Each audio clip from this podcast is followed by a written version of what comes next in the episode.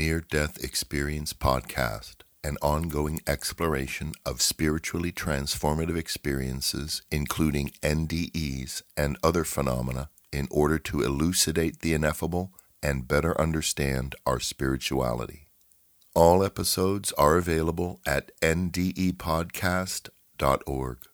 The views expressed and opinions given by the individual hosts and guests are not necessarily those of NDE Podcast, the NDERF, any sponsors, or for that matter, anyone else. In the end, the only opinion that really matters is yours.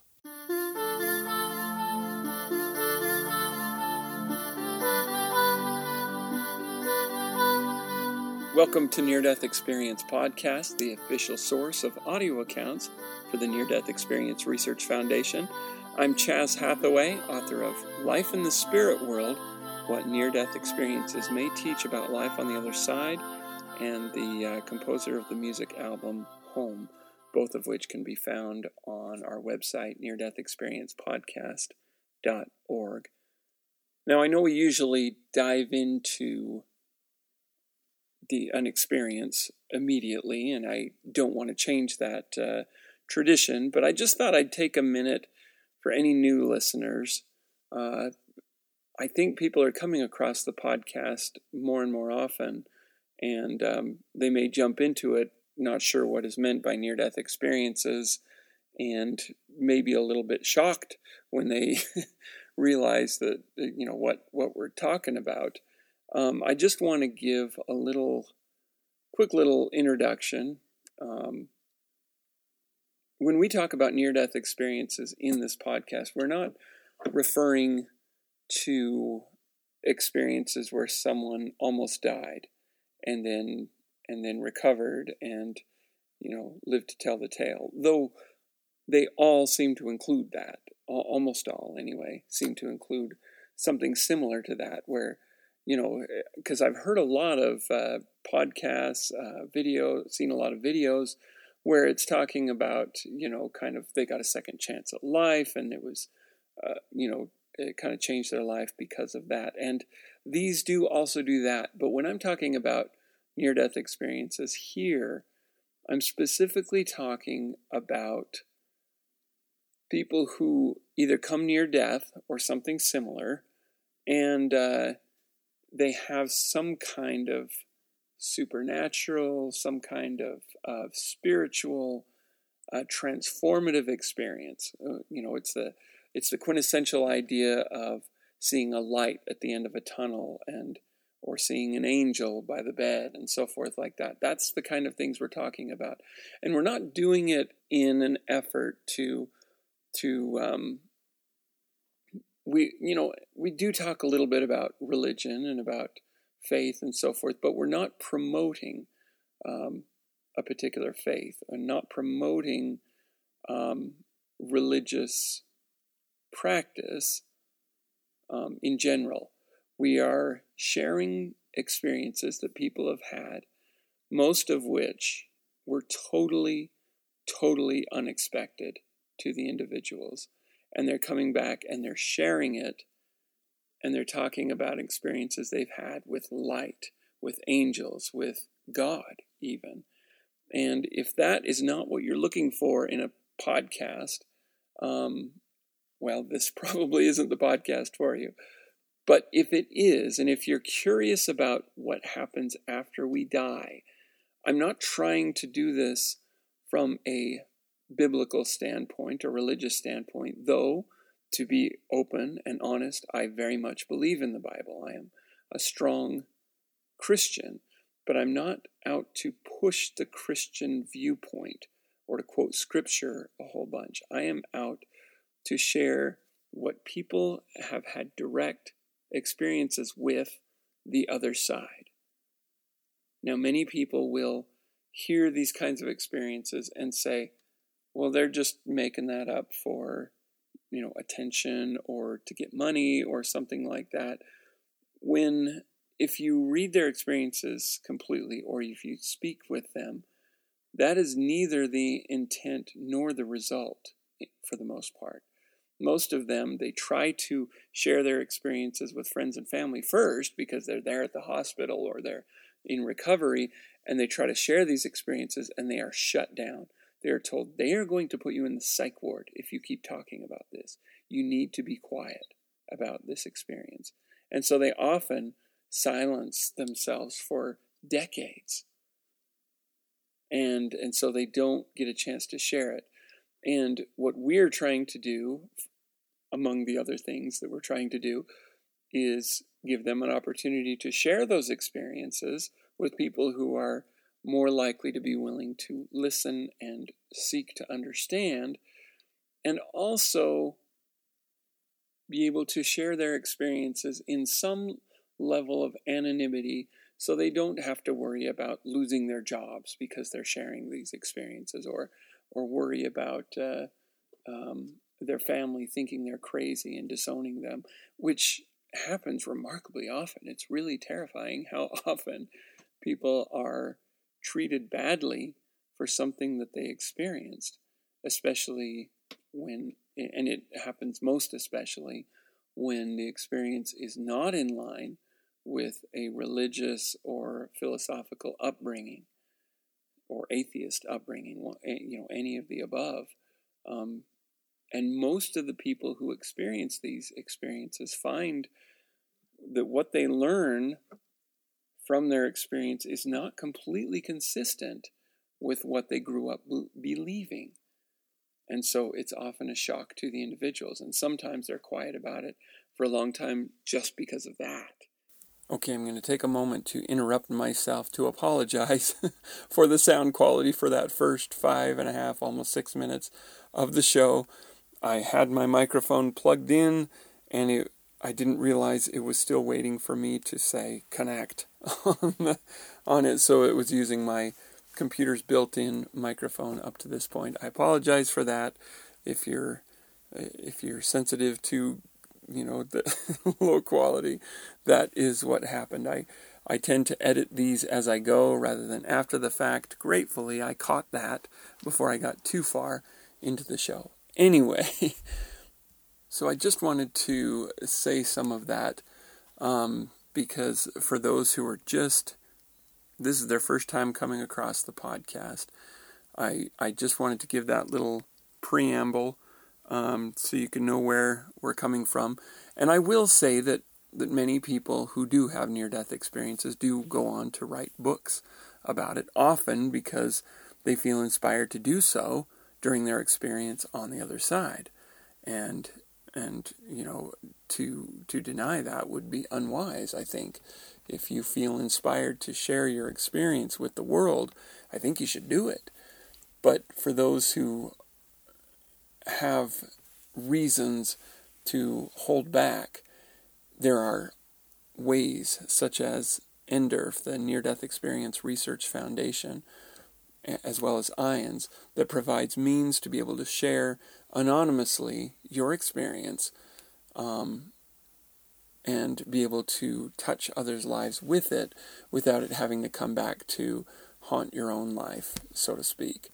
And I do recognize that there are near death experiences out there that probably are put out there, um, made up, so to speak, in order to make some money or to, you know, do something. I, I specifically heard of one not too long ago. I had not read the book, and I still have not yet, because once I found out that it was a fake, I didn't see any point in doing so. I probably should just to give myself that you know rounded experience of of uh, you know seeing the a false experience to be sure.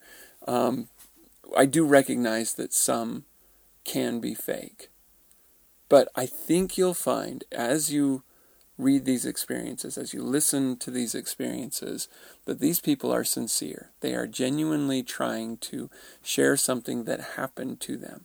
And you can consider for yourself what is actually going on, whether this is some kind of dream, whether this is whatever. Um, the evidence points to it being absolutely real in my mind and in the mind of probably most of the listeners to this podcast. but it's okay if you listen and you're skeptical of their experience. That's fine. That's fine. The point of this podcast is to share the experiences so that we can take all these experiences that people are having and as data points to learn what we might learn from them. And some people are going to believe some things, some people are going to believe other things, and everybody's going to have their doubts about some things, and, and others might disagree with what others say about it, and that's totally fine. We just try to be civil about it. and uh, the point is, again, to share so that the uh, so that those of us who want to learn from it can do so. Anyway, so there's my little uh, um, introduction for new listeners. So, with that, let's continue on. We're going to share today the experience of Eric from NDERF.org, which is the Near Death Experience Research Foundation, NDERF.org, is where you can find these experiences. They are written out in full, and what I'm doing is reading from these experiences. So, Eric says, My two friends and I had been camping for about five or six days. The weather was very bad with the rain, wind, and drizzle. We call that Brittany weather. On that day of the experience, the sun was shining and the wind had calmed down, so we decided to have the boat, or to take the boat out. I already was familiar with boating using uh, 420 407, small catamaran, laser, caravel, and small sailing dinghies. I had sailed on the Mediterranean Sea, but not with my friends, and never in Brittany. The boat belonged to one of my friends who had been sailing several times in Brittany, especially during his studies at Lannion.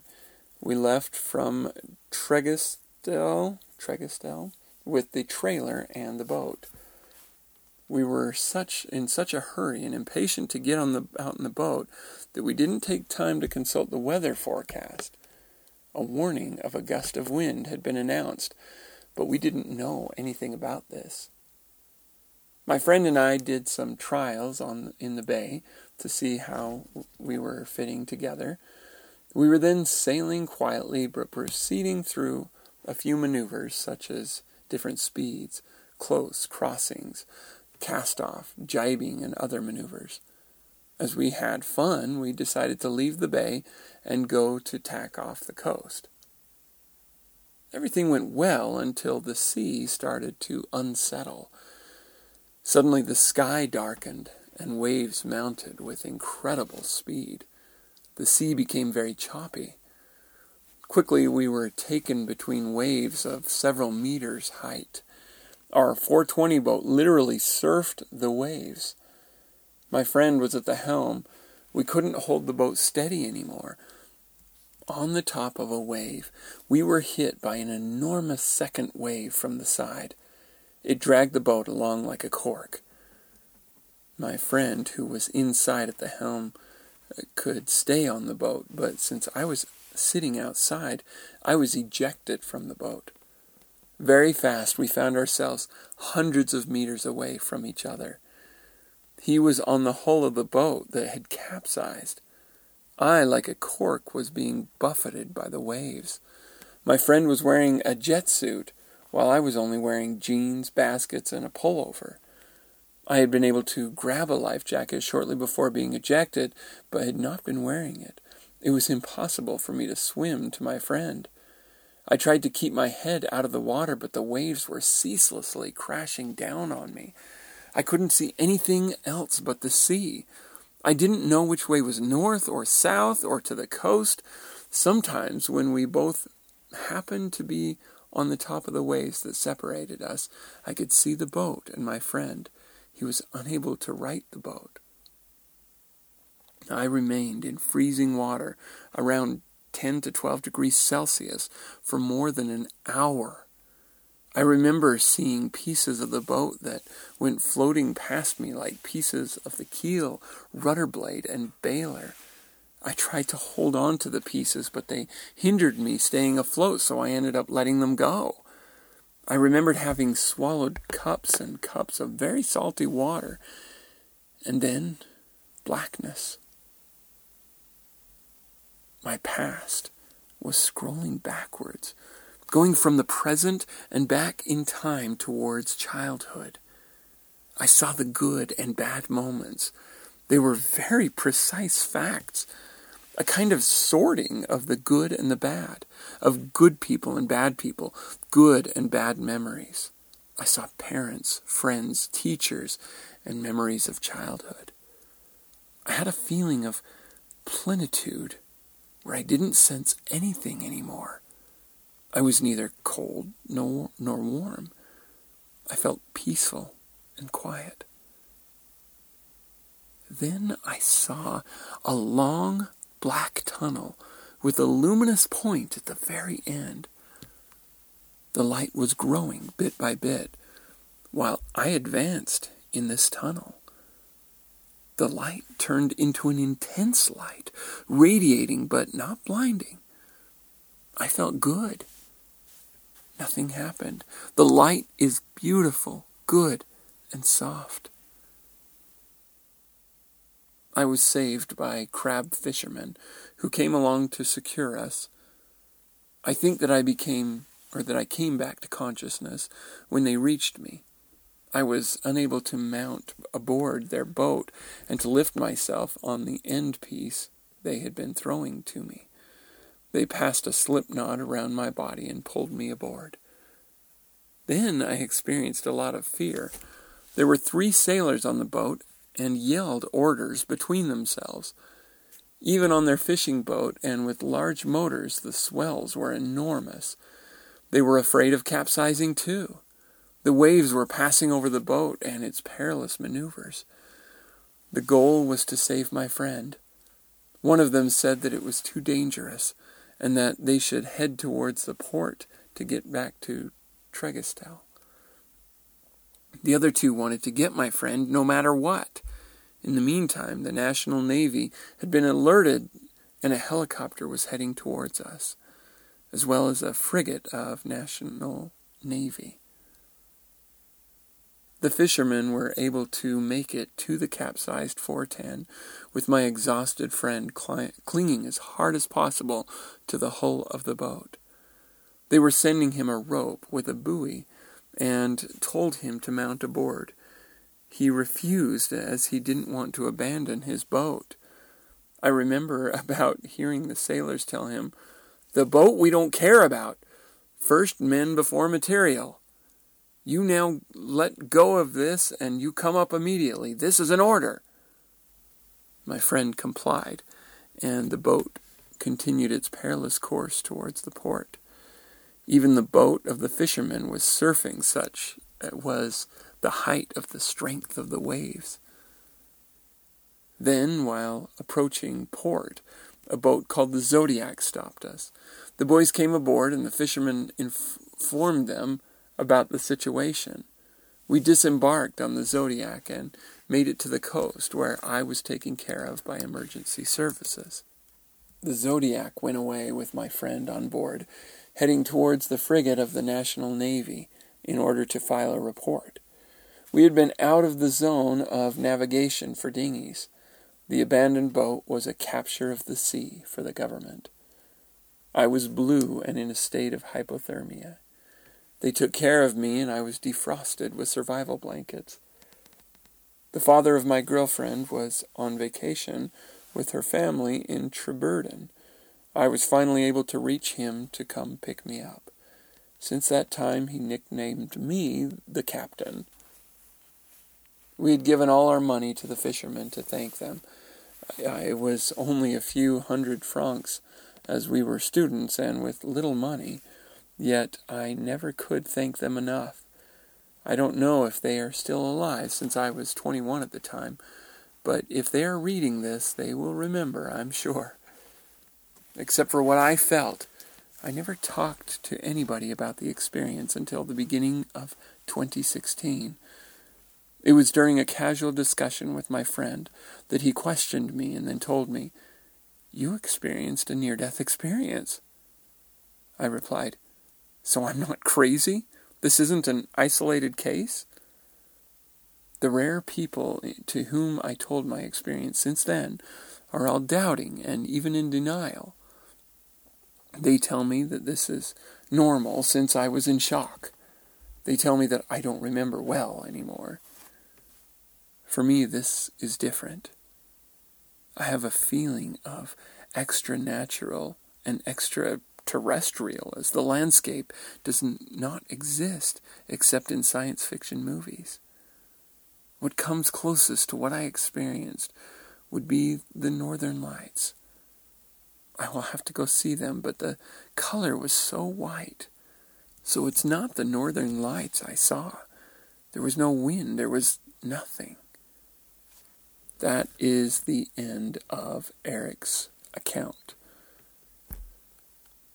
Now, to those uh, listening for the first time, this will probably sound, like I said, possibly a little crazy, or perhaps you think, oh, it was the uh, oxygen deprivation to the brain. And if you're thinking that, or if you feel that way, I encourage you to continue listening to other episodes of the podcast because what uh, other listeners can attest to you is that this is a very common start to many near death experiences. It's very common to experience some kind of tunnel. Some people will see a light tunnel, some, like him, a dark tunnel. Um, and he experienced a light that became an overwhelming light and feelings of love and bliss and so forth.